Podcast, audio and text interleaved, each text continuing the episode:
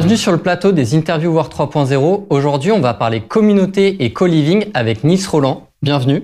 Salut Alexis. Euh, Est-ce que tu peux déjà nous, nous, nous dire à quoi consiste ton entreprise Patch? Oui, donc Patch, c'est une plateforme communautaire. C'est la plateforme communautaire des travailleurs nomades, en l'occurrence. Et on aide euh, ces travailleurs nomades, donc des freelance et des salariés 100% remote, à créer du lien au travers, en l'occurrence, de séjours de co-living éphémères euh, qui durent euh, en grande majorité une semaine dans des grandes villas à la mer, à la montagne ou à la campagne.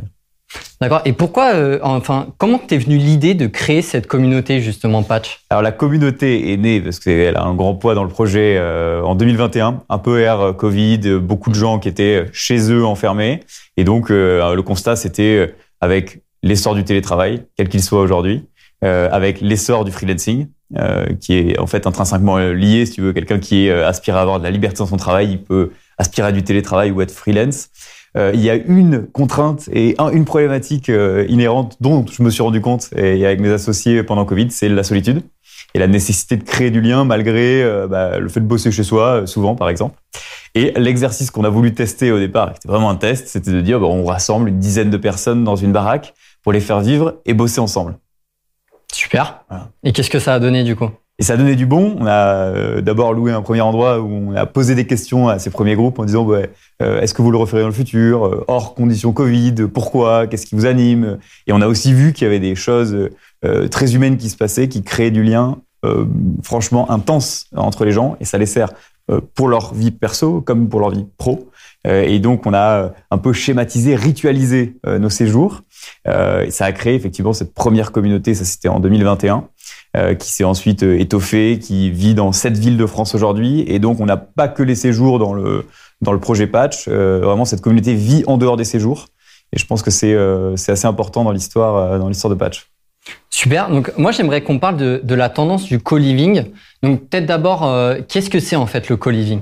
Bah, Le co-living, c'est un peu, pour schématiser quelqu'un qui serait extérieur au sujet, une colocation un truc qu'on connaît tous, euh, euh, qu'on a fait quand on était jeune. Donc c'est un, genre de colocation. Et nous, on, je pense qu'on se situe aujourd'hui. Il y avait un, un, article de Challenge qui nous avait dit, c'est la colonie, euh, la colonie des, de vacances du, du, télétravail un petit peu. Donc c'est un peu entre la, la, la, la colo parce que c'est éphémère pour, pour, nous en tout cas, et la colocation puisque le co-living c'est une manière de partager un habitat pour sa vie perso comme pour sa vie pro. Hein, et c'est en France un, un, marché qui est en plein essor. Euh, donc là, on parle du co-living un petit peu plus, euh, je dirais, long terme, où euh, je vais habiter au mois chez mmh. Colonies, Babel, des, des, gros immeubles qui ont été découpés pour partager la vie. C'est ça avant tout, c'est partager la vie en fait. Ok, et justement, donc c'est une réelle tendance ce co-living. En quoi ça peut bah, créer une émulation sur, sur et des effets positifs sur le travail? Mais en fait, euh, ce qu'on a dit un peu en introduction, c'est que euh, on peut faire ce qu'on veut. L'essor de la volonté d'être libre, libre dans son travail, libre dans sa vie perso, est en plein essor, c'est-à-dire des individus. Et on a une contrainte euh, qui est, bah, voilà, je suis libre financièrement, libre de choisir mes missions, libre de choisir où je travaille, mais je suis seul un moment donné. Enfin, en tout cas pour une grande majorité. Et puis même si j'ai une vie de famille, même si j'ai une compagne, un compagnon, euh, à un moment donné euh, de ma journée, je dis oh, j'aimerais bien avoir des collègues, un tissu social pour le boulot, etc. Et c'est là qu'intervient, je trouve, euh, avec grand intérêt le fait d'être en d'habiter, de vivre dans un co-living, que ce soit long ou court terme. Bah, c'est pour créer ce tissu social. Et donc on va à la rencontre de la diversité, on va rencontrer des gens qu'on n'aurait jamais croisés ailleurs, qui font pas partie de notre famille, qui font pas partie de notre cercle d'amis. Et bah, parfois ça peut être désagréable parce que ça nous bouge un petit peu. Et parfois c'est juste génial parce que ça crée, en fait, ça booste la créativité pour moi. C'est un énorme booster de créativité. C'est clair. Et puis, euh, enfin, on parle énormément de quête de sens euh, en ce moment, euh, sur notamment les jeunes dans l'emploi du travail qui qui perçoit le travail pas comme une finalité, mais vraiment comme un comme un moyen. Donc moi, ce que j'ai envie de te poser comme question, c'est comment Patch en fait s'inscrit dans l'univers un peu du Work 3.0, enfin du, du futur of work. Bah, déjà, quand on me pose cette question, euh, il faudrait venir voir euh, comment ça se passe dans un séjour. Mais déjà, tu, tu, tu vois, tu viens dans un, un, salon d'une maison où il y a un patch une semaine. Là, là, ils sont au Cap Ferré, par exemple. Tu vas dans le salon. Euh, c'est le Work 3.0. Ils sont en train de, de, de vivre. C'est des gens qui se connaissaient pas il y a quatre jours. ils sont en train de bosser ensemble dans le salon dans une maison, qui, qui maison qui est euh, utilisée par des touristes euh, normalement. Déjà, on les fait bosser là-dedans à, à 10 inconnus initialement, euh, dans des conditions qui sont pas le bureau et pas la maison. C'est un entre-deux. Donc déjà, c'est ça. Et je trouve que ça, c'est très important.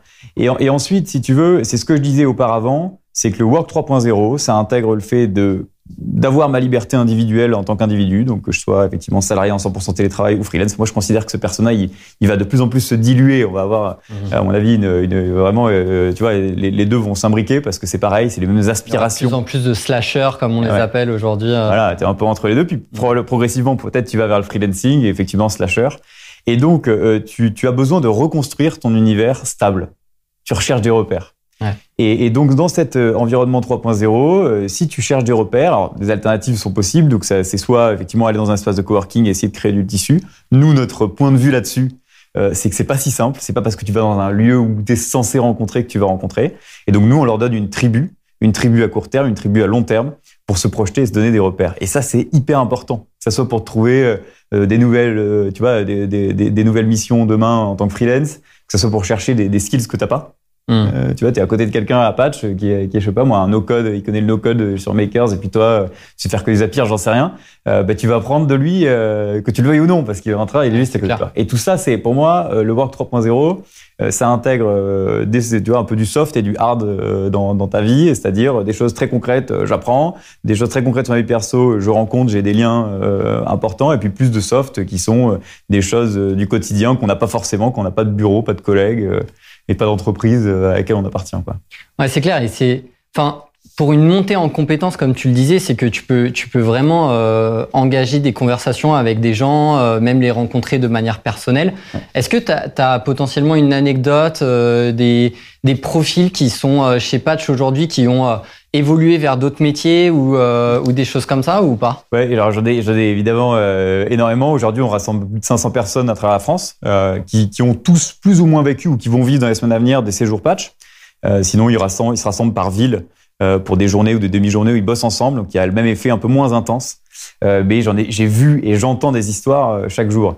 Certaines que j'ai vécues moi en étant dans des, des, des séjours, donc ça va être soit un salarié, je pense à des salariés qui sont devenus free parce qu'ils ont rencontré, en fait, quand on mélange les, les, les personnes, c'est hyper divers un groupe, qui vont passer de salariés en étant, en ayant de la liberté déjà. Ce que je disais, ça se dilue. je suis salarié, je sais pas moi, d'une scale-up française.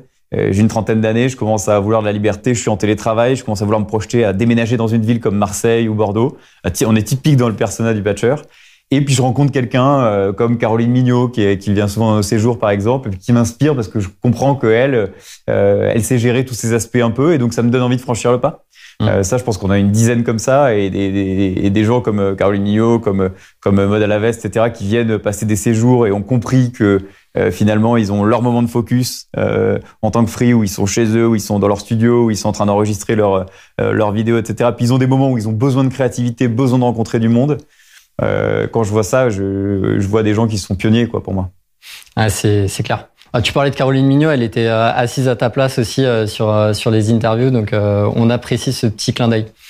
euh, bah écoute, merci beaucoup en tout cas pour euh, pour ta vision euh, là-dessus. C'était super intéressant de parler de de ce de ce patch, euh, ton ton ta plateforme et de co-living et de de la gestion de communauté qui se fait au travers de ça. Donc merci beaucoup pour ta présence. Merci Alexis.